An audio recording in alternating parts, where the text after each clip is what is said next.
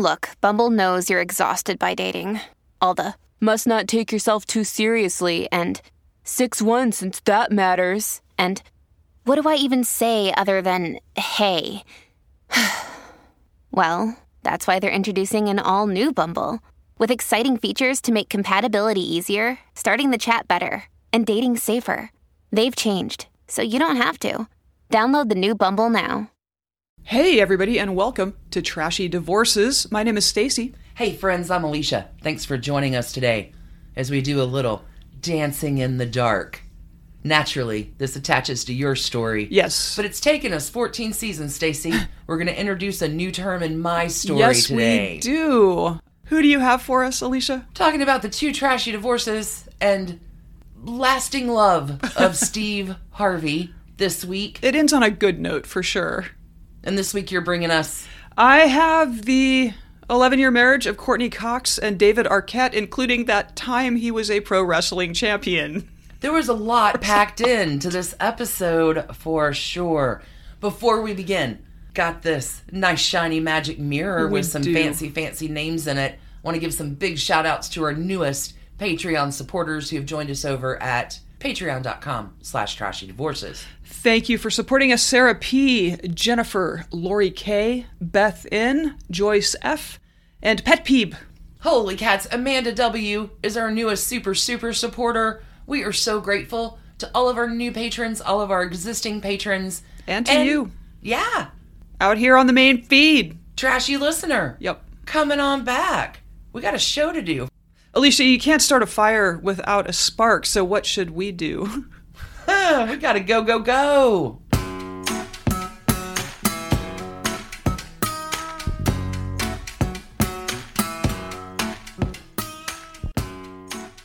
Alicia, you are bringing us the the dual trashy divorces of funny man Steve Harvey today, huh? I am. Comedian and television host, all mm-hmm. kinds of hosts. He, yeah.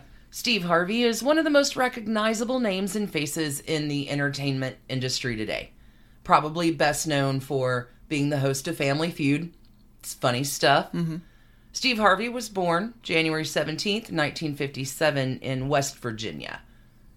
Capricorn men. I'm sorry, West, West by God, Virginia, I think you mean. So many Capricorn men on this show. He's raised in Cleveland, Ohio. Despite all of Steve Harvey's wealth and fame now, he has not forgotten his Ohio roots. Recently, he went on the Ellen DeGeneres show, and Steve Harvey shares that while on vacation in France, he heard the Family Feud theme song and started crying. He says, I'm from Cleveland. I come from nothing. And these people are doing the Family Feud theme song in the south of France? I went to Glenville High School. It just messed me up, man. Mm. That's nice, actually. Steve Harvey has won a whopping six Daytime Emmy Awards for his talk show and for hosting Family Feud. In addition to his stand-up career, radio programs, sitcom success, having his own talk show, and being a game show host, Steve Harvey is also a New York Times best-selling author. Wow. Somehow I just did not know all of these accolades. Oh, whoa, he's a man of many talents. Sure. In addition to some professional self-help books, he has written a... fun book called Act Like a Lady, Think Like a Man, What Men Really Think About Love, Relationships, and Commitment. Also, he's the author of Straight Talk, No Chaser, How to Find, Keep, and Understand a Man. Hmm. And, but he's being discussed on Trashy Divorces. Correct. So, so the slightly ironic a little bit here because Steve Harvey has had a pretty bumpy road with relationships himself. So relationship guides that you want to take with a grain of salt, maybe. Married three times, wow. Steve Harvey, okay. And the first divorce seems fairly run-of-the-mill. The second divorce was one of the nastiest ever seen. It's trashy. It's the kind we like.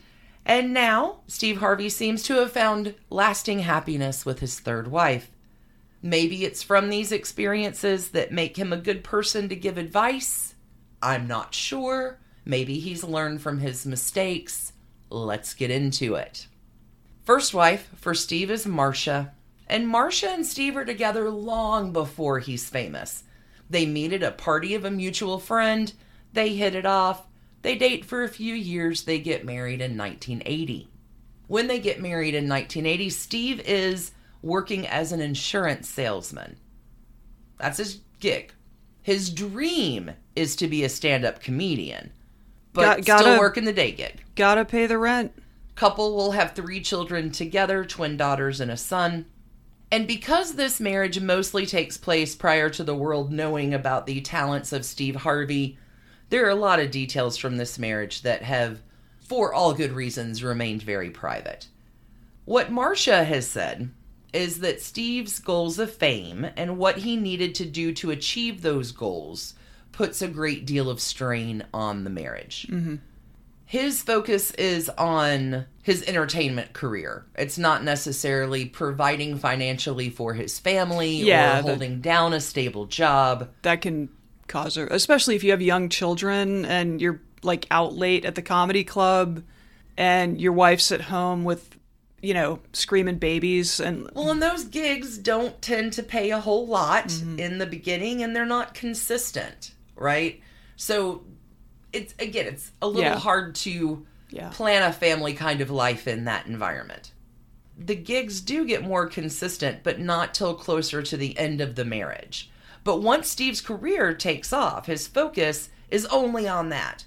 He spends less time with his kids, less time with his wife, again, additionally straining the marriage.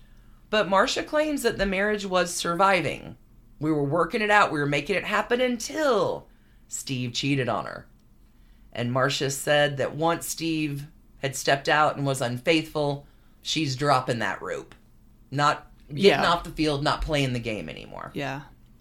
Steve tells the story of performing stand-up one night out at the club, seeing a beautiful woman walk into the show a little bit late, and he said he couldn't take his eyes off of her. He apparently told someone later that was around him, "I don't know who this is, but I'm gonna marry her." Her name is Marjorie Bridges. The two start dating. She would later become his third wife. Hmm. But there's a second marriage oh, in between Marcia and Marjorie. Plot twist. So many plot twists. Curveball. In nineteen ninety, Steve is really starting to break through into the comedy world. Steve wins a national comedy competition, which leads to his first big break on Showtime at the Apollo. It's big stuff. Mm-hmm. Once this happens, Marcia, wife, claims that Harvey was singularly focused on becoming famous and just absolutely checked out. Yeah. This same year, nineteen ninety, is when Marcia learns of Steve's cheating. Bad timing, really, here. She's pregnant with their son at this time. The couple separates. They won't officially divorce for a few more years, but by the time their divorce is finalized, Steve is living with the woman who would become his second wife. Okay. It's a little section of the story. We're getting to the second wife now that I like to call Mary Lee Harvey and Soul Murder. Uh-oh. Oh, yeah. fourteen seasons, Stacey, you and I, and we have never had the term soul murder mentioned on Trashy Divorces before. Yeah, first first time for everything. Okay, but you may be wondering, like, what's up with Marjorie? Where'd Marjorie go? The one Steve couldn't keep his eyes off mm-hmm. of. He had started dating after seeing her at the comedy show. Well, Marjorie says that she knew Steve was the one right after they started dating. But just as she was feeling that she had met Mister Right, Steve Harvey, writer of all those books about keeping and fascinating a man, guess what? What? Ghosted her. Oh, man. Ghosts Marjorie out. Steve Harvey completely stops communicating with her. Now, possibly the ghosting is because Steve is still married to Marcia, mm-hmm. but his conscience only bothers him for just a little while, apparently, because it's not long before he starts an affair with a woman named Mary Shackelford. Steve marries Mary, say that five times fast, mm-hmm. on June twenty-first, nineteen ninety-six. Now, coincidentally, Harvey's big break happened that same year when the Steve Harvey Show premieres on T V. Next year, nineteen ninety-seven, Steve tours as one of the Kings of Comedy with Cedric the Entertainer, Bernie Mac, D L Hughley. The tour is so well received that the group tapes the comedy hit special, The Original Kings of Comedy, which becomes one of the most successful comedy specials in history. Steve Harvey's career on the fast track. Mm-hmm. To the moon. nineteen ninety-seven, Mary and Steve welcome their son.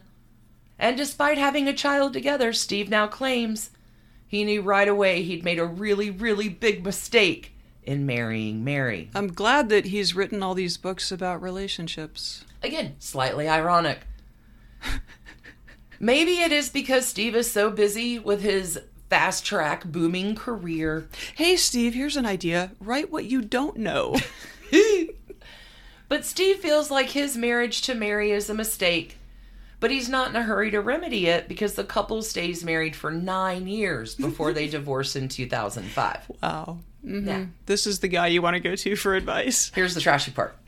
When Mary and Steve finally do separate, what ensues is one of the messiest divorces in celebrity history. Their fights go viral on television and the internet. The timing is perfect for Mary to get a lot of publicity by smearing Steve's image because his career right now is at the pinnacle. He's one of the most famous men in the entertainment industry at the time of their divorce. What does Mary say? Mary's side of the story. She claims that Steve cheated on her from the very beginning of their marriage, and the fight doesn't end when the divorce is finalized. Mary's accusations and lawsuits will continue. Not just continue, but intensify as the years go on, where she goes back and sues her ex-husband for millions a decade after their divorce. Wow. Okay. Mary's initial settlement, listen to this, pretty pretty good, I think. In two thousand five, Mary receives a one-time payment of one point five million dollars. Then, Mary, for another five years, is going to get forty thousand dollars a month in child and spousal support. Hmm. Along with three homes. Wait, did they only have the one kid? Mm-hmm. forty thousand dollars a month in just child like and half a million support. A year for five years plus your one point five million plus three homes. Like, you're probably okay. That's a that, very generous settlement. It, yeah. I think. But Steve's popularity and his career continues to grow. And Mary's like, no, I'm not dancing in the dark with you anymore. I want a little bit more. So in twenty ten, when Steve Harvey becomes the host of Family Feud, his syndicated talk show takes off. He begins to host a number of prestigious events, and it's obvious Steve Harvey is earning significantly larger paychecks, and Mary wants a little shakedown, mm. wants a little share of that money. Normally not how it works, but go ahead. Now, remember the first wife, Marcia, who stayed private and relatively quiet after their divorce? That's not Mary. Mary's going to make sure that she gets her side of the story out in any way she could. She will accuse Steve Harvey of physically abusing her and their son, but these are allegations. None of this has ever been proven. But Mary's level of hatred and rancor for Steve certainly shows the world that divorce is probably the wisest course of action for them to go down. At one point, the feuds are so bad that the judge presiding over this case very publicly expresses grave disappointment in Mary's behavior. Judge admonishes her. Does that tone Mary down? Hell no. Her vitriol mm-hmm. increases. Wait, this is... Okay, whoa. Mary accuses Steve of extensive infidelity. Not just cheating around, extensive cheating around throughout the marriage, which is most likely accurate. She'll accuse him of leaving her no money following the divorce, but that's not all.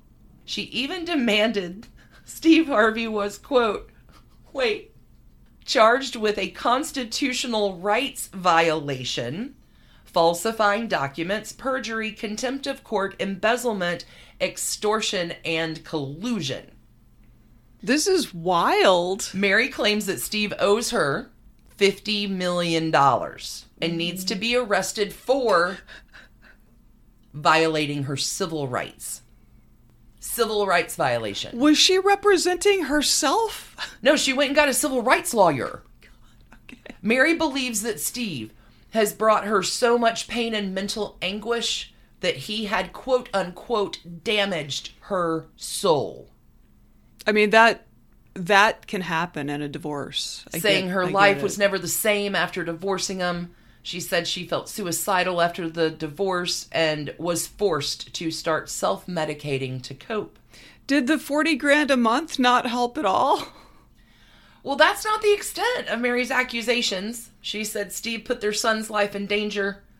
Mary's lawsuit will accuse her former husband of child endangerment, breach of contract, conspiracy against rights, and, and this is the best part. What was he conspiring with? And soul murder. Wow. Resulting from torture, deprivation, and brainwashing. I think that is actually a law in Florida. Soul murder? Soul murder. I think that's a felony. The document reads, quote, "The plaintiff had lost her son, had her businesses taken from her, nowhere to live. All Mother's Days had been painful and empty." To make the situation even more dramatic, she doesn't hire a lawyer to file the lawsuit. She has a civil rights activist do it.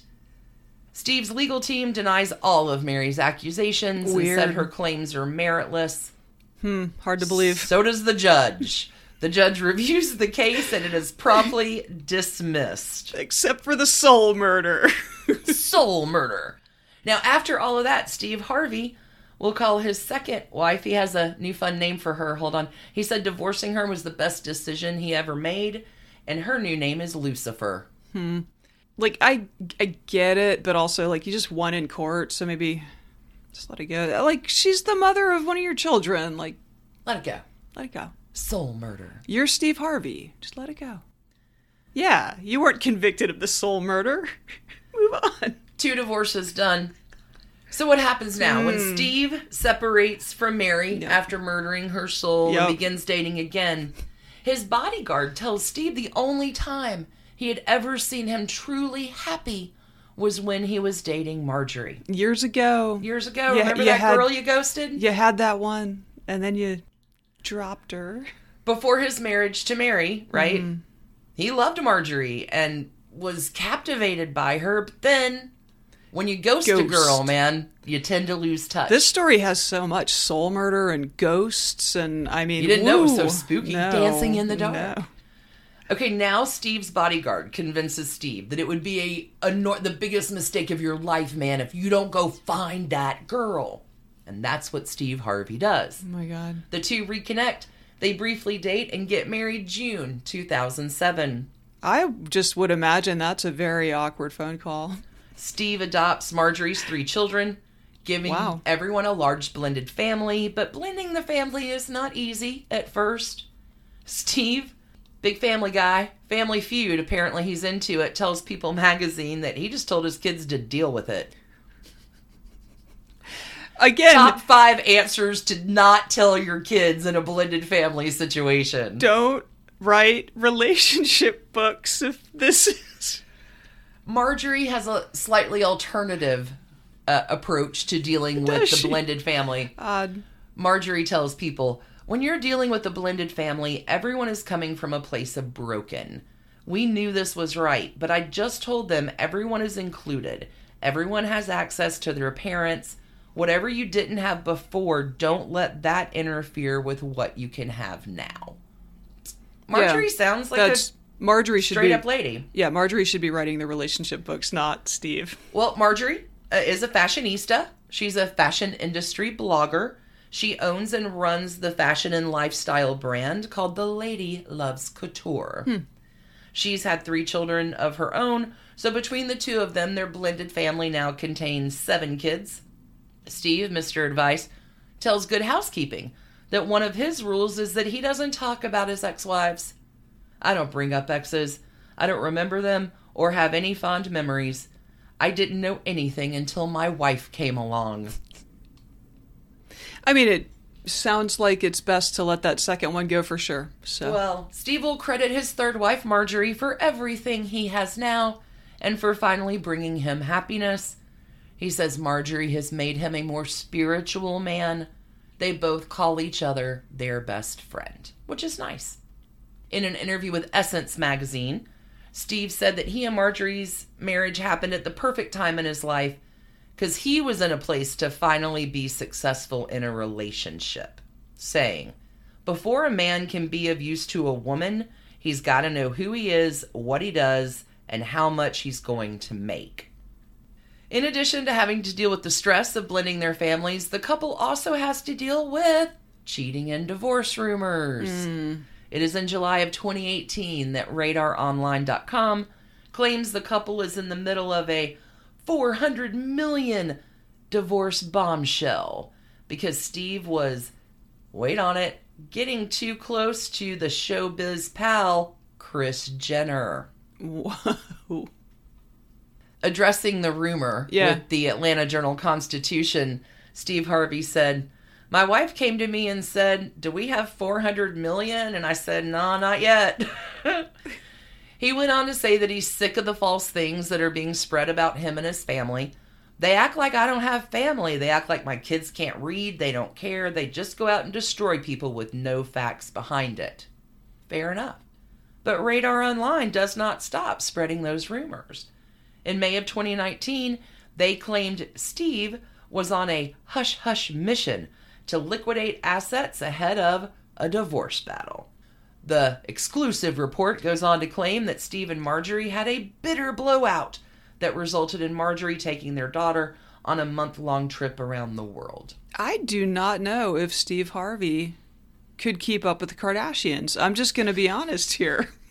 They set a pretty rapid pace. Kris Jenner just seems like a lot. So, all right, continue. These claims are also untrue. They address the rumor with humor and post a funny video about the claim saying they had no idea they were splitting up. The couple now is enjoying together their five grandchildren. Steve joked on his show and says he loves his grandkids, but he had been looking forward to being an empty nester. Jokingly, he'll say, "I've been waiting years for my kids to get out of my house. Now they come back to my house and they got more people with them." It's a good joke. So far, it looks like the third time really is the charm for Steve Harvey. He promised Essence magazine that he's never getting married again and that everything I have is because of this girl right here. Marjorie, for her part, was as doting as Steve in the interview and said, "I wish every woman can find a soulmate like I've been blessed to find. This is really my best friend." Hmm. And those are the trashy divorces of Steve Harvey. I don't know the amount of trash cans that one would assign for soul for, murder. I was going to say a soul murder seems like a high trash can kind of situation. Probably a civil rights mm. activist lawyer could tell me how many trash cans constitutes a soul murder. Yeah, that that's probably a lot. Probably like four hundred million of them. four hundred million. Uh-huh. A judge would probably have to decide or dismiss it. Or dismiss it. I don't it. know. I mean, I get in a bad, bad, bad breakup, you do feel like your soul has been murdered. Absolutely. one hundred percent. But this was a decade on, right? Yeah. Yeah. That's quite the turn of phrase. That is, that you is... murdered my soul ten years later. That's a, I don't that's know. That's a lot. You know how you leave a bad relationship behind? You leave. You just go. Don't play Especially on the field anymore. When you have that much money to get a fresh start. Go get a fresh start. It seemed like there was enough money there to have a fresh start. Yeah, you could move anywhere in the world that you wanted to live. So, again, not too many trash cans for the first marriage. That seemed pretty run-of-the-mill. Mm-hmm. Regular old normal trash can dollops there. Yeah. Soul murder, T B D.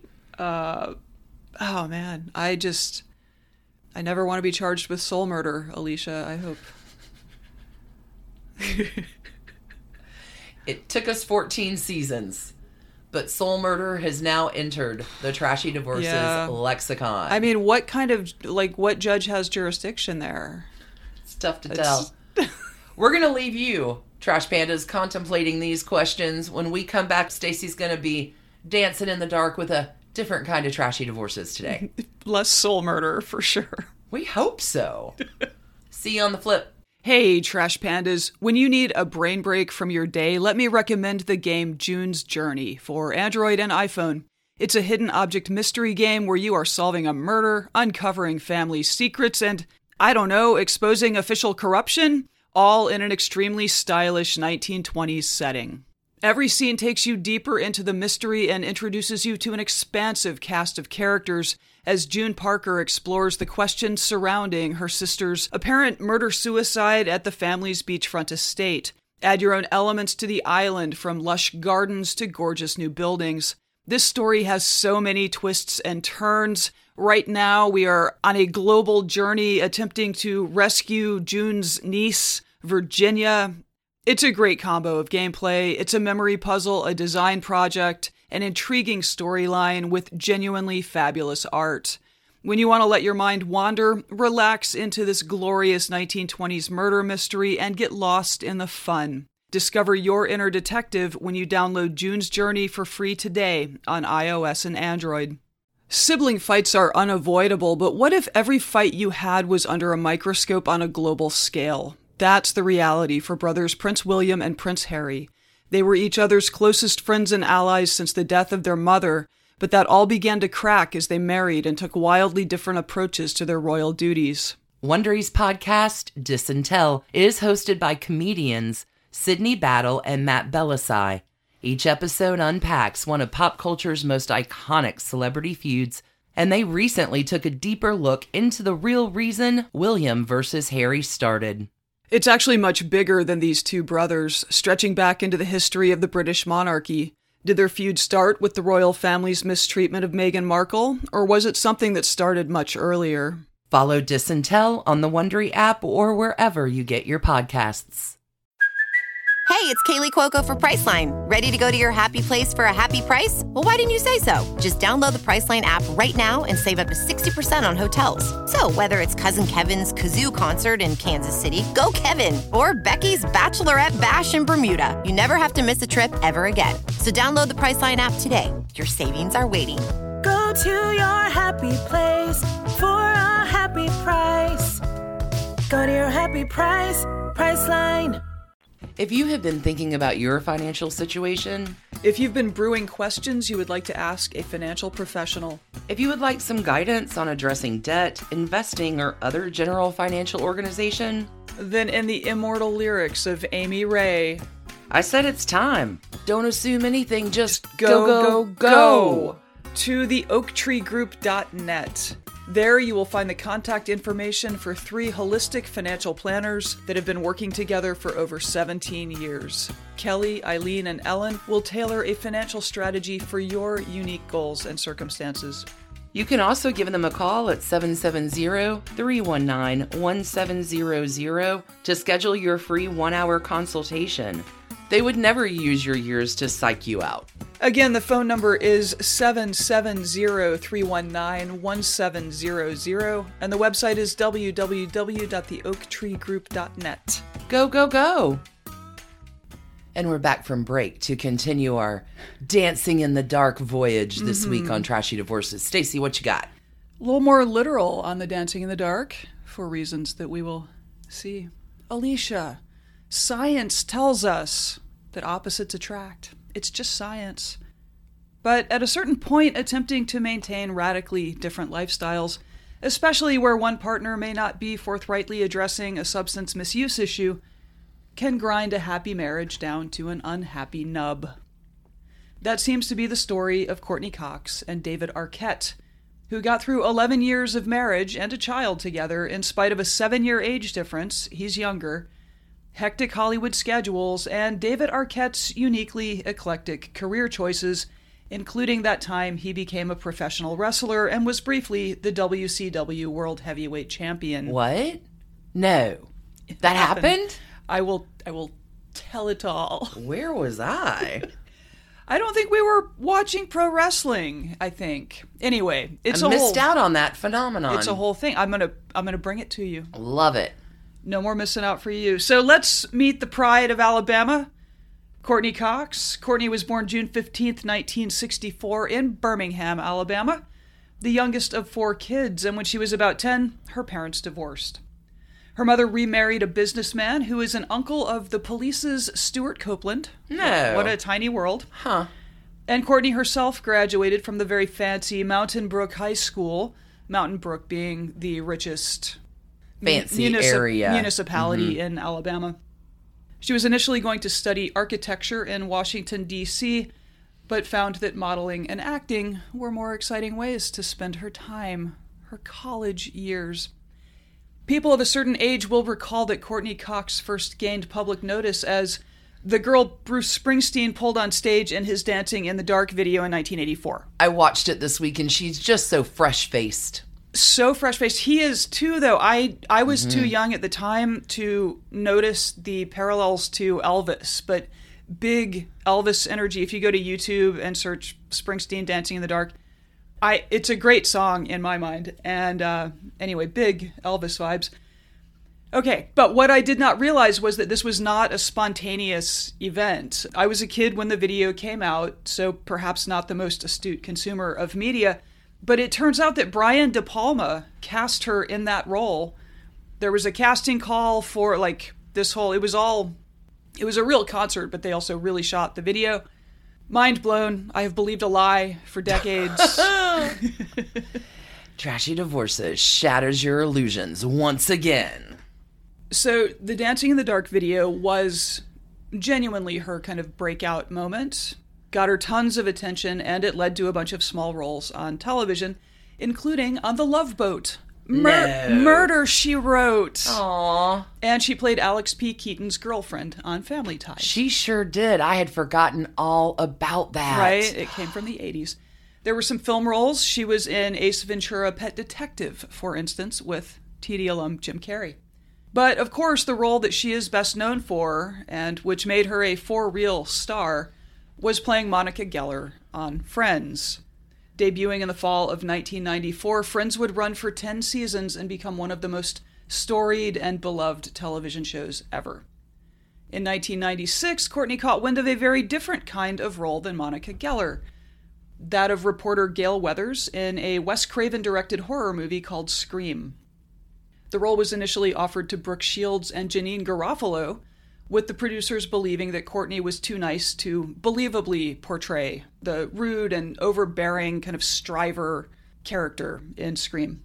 So she prevailed in the end, uh, as we know. And this is where we will park the now famous Courtney Cox as we cross the tracks at the Trashy Divorces Depot to meet her future ex-husband, David Arquette. David Arquette was born on September eighth, nineteen seventy-one, on a hippie commune in Virginia. Like Fantastic. A religious, spiritual. Sure. Anyway, he's the youngest child of creatives from a creative lineage. His great-grandparents were a big deal on the vaudeville circuit. His grandfather was comedian Cliff Arquette, and his father was actor and producer Louis Arquette, who once managed the Second City Theater, really? Which we just talked about with the Jason Sudeikis story, Spiderwebs, in Chicago. His mother, Brenda Noack, was an actor and poet with a history as a burlesque dancer. She would later become a marriage counselor. David's four siblings, of course, are Rosanna, Richmond, Patricia, and Alexis, and as you may know, they are all actors. It was not a great childhood.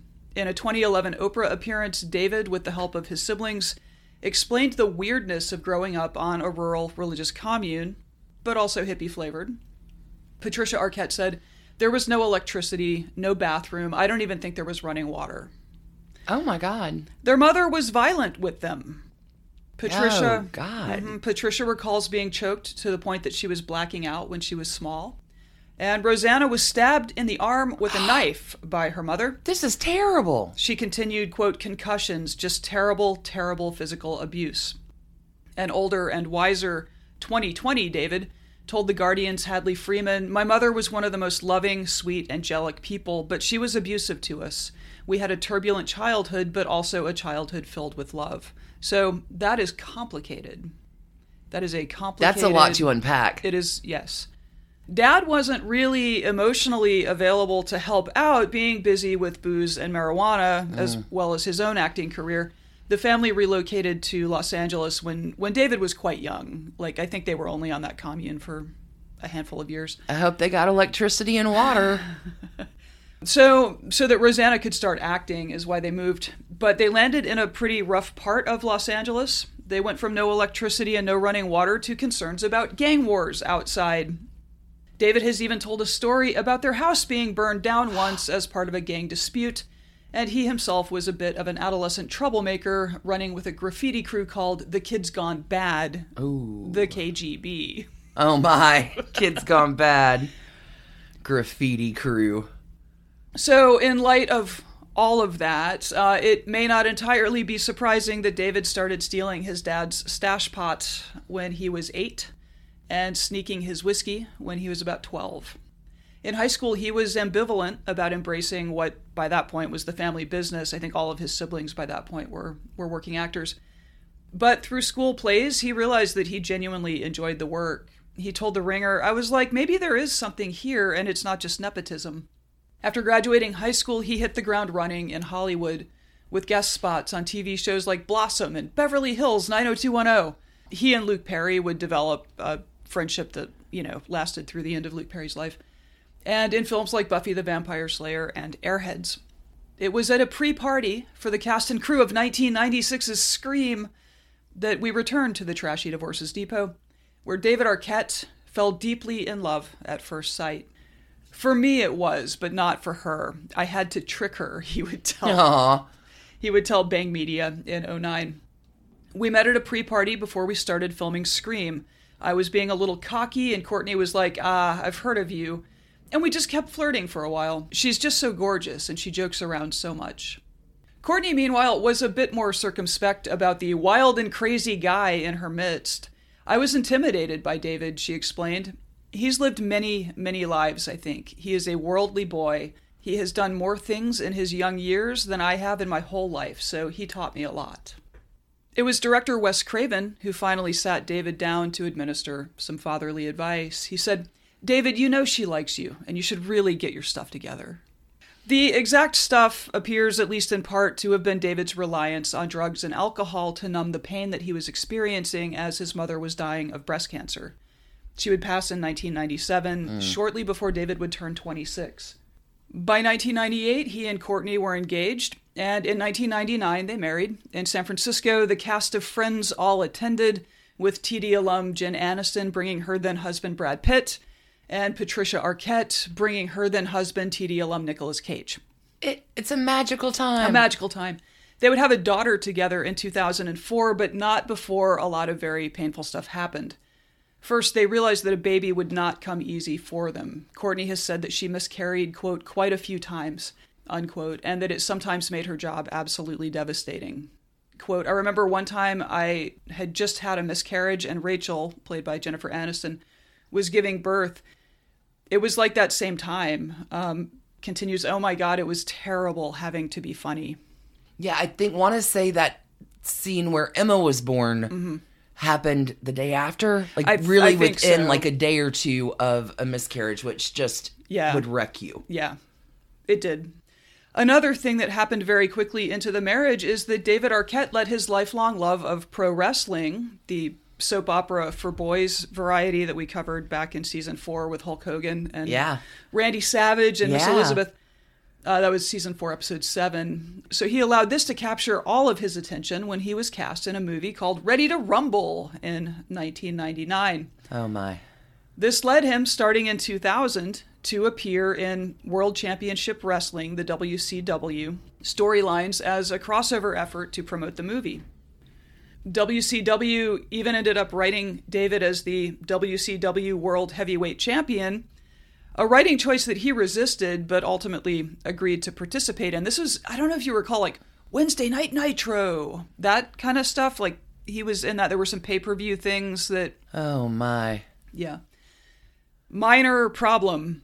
This was an unbelievably unpopular storyline with the wrestling audience, which has basically hated David Arquette ever since. Oh. This is widely viewed as the least popular thing that ever happened in pro wrestling. And there have been so many things that have happened in pro wrestling. Wow. So not only did the wrestling audience detest this, but it also knocked his acting career off stride because Hollywood is looking on as this is happening and collectively going, huh?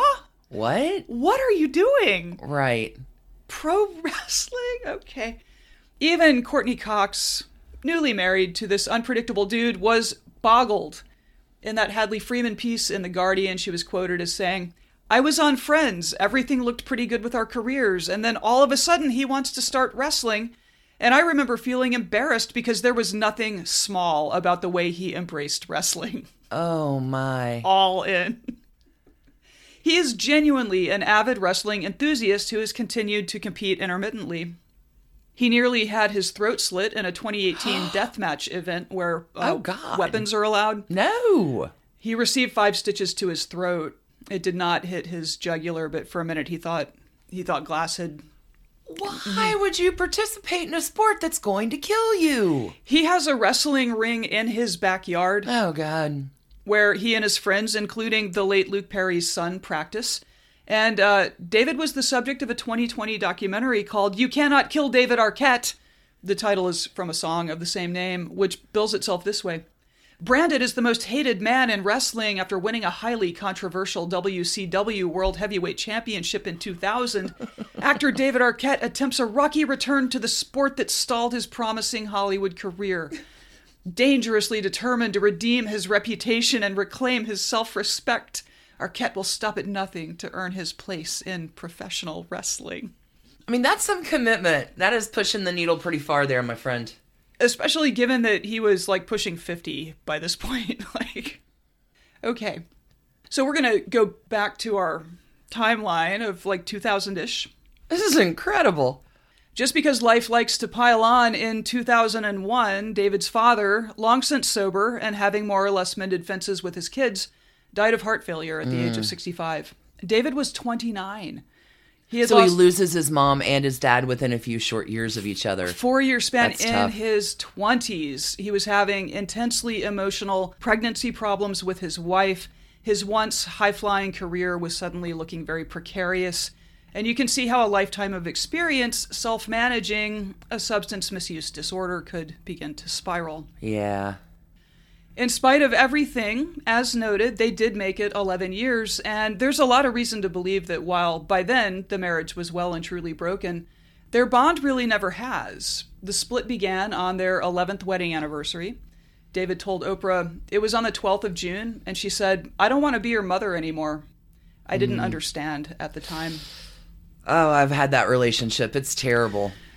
They did not go public with their breakup right away, but one night that October in twenty ten, David stayed up until the wee hours drinking, set an alarm for five thirty in the morning, and called into Howard Stern's show to get no, some things off his no, chest. No, no, dude. Dude. Because calling Howard Stern at five thirty in the morning after an all-night rager is always a terrible idea. Yeah, so he revealed that they mm. were... separated, and that he was, quote, not the one that called this in order, said, it breaks my heart, said, I've been begging Courtney to get back with me. She's conflicted too. Hinted that they broke up because he was too immature. She said to me, I don't want to be your mother anymore, and I appreciated that about her. She didn't want to tell me don't do that. She didn't want to nag me anymore. So the cat was out of the bag. A statement was forthcoming, and I think it's notable for what it says and for what you can read between the lines. Quote, we've agreed to a trial separation that dates back for some time. The reason for this separation is to better understand ourselves and the qualities we need in a partner and for our marriage.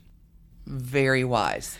We remain best friends and responsible parents to our daughter, and we still love each other deeply. We are comfortable with the boundaries that we have established for each other during this separation, and we hope that our friends, family, fans, and the media also show us respect, dignity, understanding, and love at this time as well. Good statement. It's a good statement. It sounds like maybe some ultimatums may have been issued. The boundaries thing. Right. It's an interesting statement. Knowing, learning about ourselves and mm-hmm. what we need. It's, yeah, there's a lot there. That's a, that's a good statement. Courtney would go on Stern the following spring and also open up a bit, complaining that David's incessant sex drive had been a frustration, that he was incapable of consoling her during her own father's last days without, in her words, completely getting a boner. Fun. And that they were just very opposite. There was also this, we're not fighters. We probably don't get as real as we needed to, as we do now. There are a lot of things that David likes to do, completely the opposite things I do. I'm a homebody. David doesn't drink anymore. He's completely sober, but he likes to go out and dance. I don't want to inhibit him in his life. He really is a very gregarious guy. He's very outgoing. I'm much more of an introvert.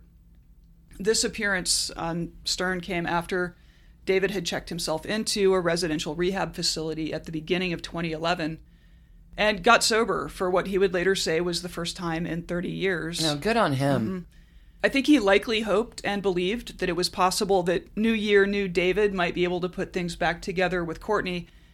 And I suspect that they both honestly tried, but in June of twenty twelve, they filed for divorce on the same day, citing our favorite, irreconcilable differences that, quote, have caused the irremediable breaking of the marriage. Mm. The matter was finalized in May of twenty thirteen with a shared custody agreement. That was not the end for them, though. It was just a change in status. They have starred together in movies since splitting up. There was twenty eleven Scream four, and this year, twenty twenty-two, they starred in Scream five together. Came out in January, grossed one hundred forty million dollars or something, and there's going to be another one. Wow. Yeah. They've continued to run a production company together. It's called Coquette Productions, Cox and Arquette. Oh, nice. And also Coquette, a flirty uh-huh. woman or whatever. In twenty twenty, David told Yahoo News, "We're co-parents to our daughter who's sixteen, so we have a really great relationship. We're friends and we've communicated a lot because of co-parenting. Our daughter's really great. There's difficult parts, especially through the teenage years. There's a lot of emotions and feelings. We've just had... not an easy time with it. We've just been really open and supportive of each other. We never went head-to-head or battled each other through the process of divorce and through raising our kid. So it's made for a friendship and relationship that's out of respect." Well, that's good. It's really well good. Well done. So Courtney has been with Snow Patrol's Johnny McDade since twenty thirteen. They were engaged for a while. I think they are not engaged, but they are still together. I'm not sure how all that... I don't know how people come to those decisions. Anyway, she says, "He's my guy, he's my one, but saying partner is difficult for me. I was in Atlanta not that long ago, and I was like, oh, I'm supposed to meet my partner in Section F. And they were like, oh, I'm sure she's going to be there, don't worry." Aww. David remarried in twenty fifteen to Christina McLarty, who is reportedly pleased that he seems to have gotten his pro wrestling career out of his system, at least for the time being. Apparently everyone was very worried about him in his more recent years' incarnation. He had a heart attack. Oh, Lord. Um, yeah, and, and that apparently prompted him to Don't get back into wrestle competing. wrestle in death matches. I mean... David. Anyway, they have two sons. David. I think he is technically retired from wrestling now, but, I mean, things change. Wise move. He's a he's a fit fifty or whatever. So, good on both of them, David Arquette and Courtney Cox. I'm going to give this one seven trash cans to reflect their age difference, because I think that her maturity for her age and his lack of maturity for his age was actually the core divide that they couldn't thoroughly bridge in mm. their relationship, and the rest of the stuff kind of just... levered it wider apart over time. So there we go. World heavyweight wrestling champion David I had Arquette. No idea. I don't know where I was during that I, whole I, decade. I didn't either. I was like, this was a thing? It was, anyway, this was a fun one to research because uh, David Arquette is just a silly guy. Like he's he seems genuinely cool. Courtney Cox seems genuinely wonderful. So well done, Stacey. Thank Thanks you. Thanks for that.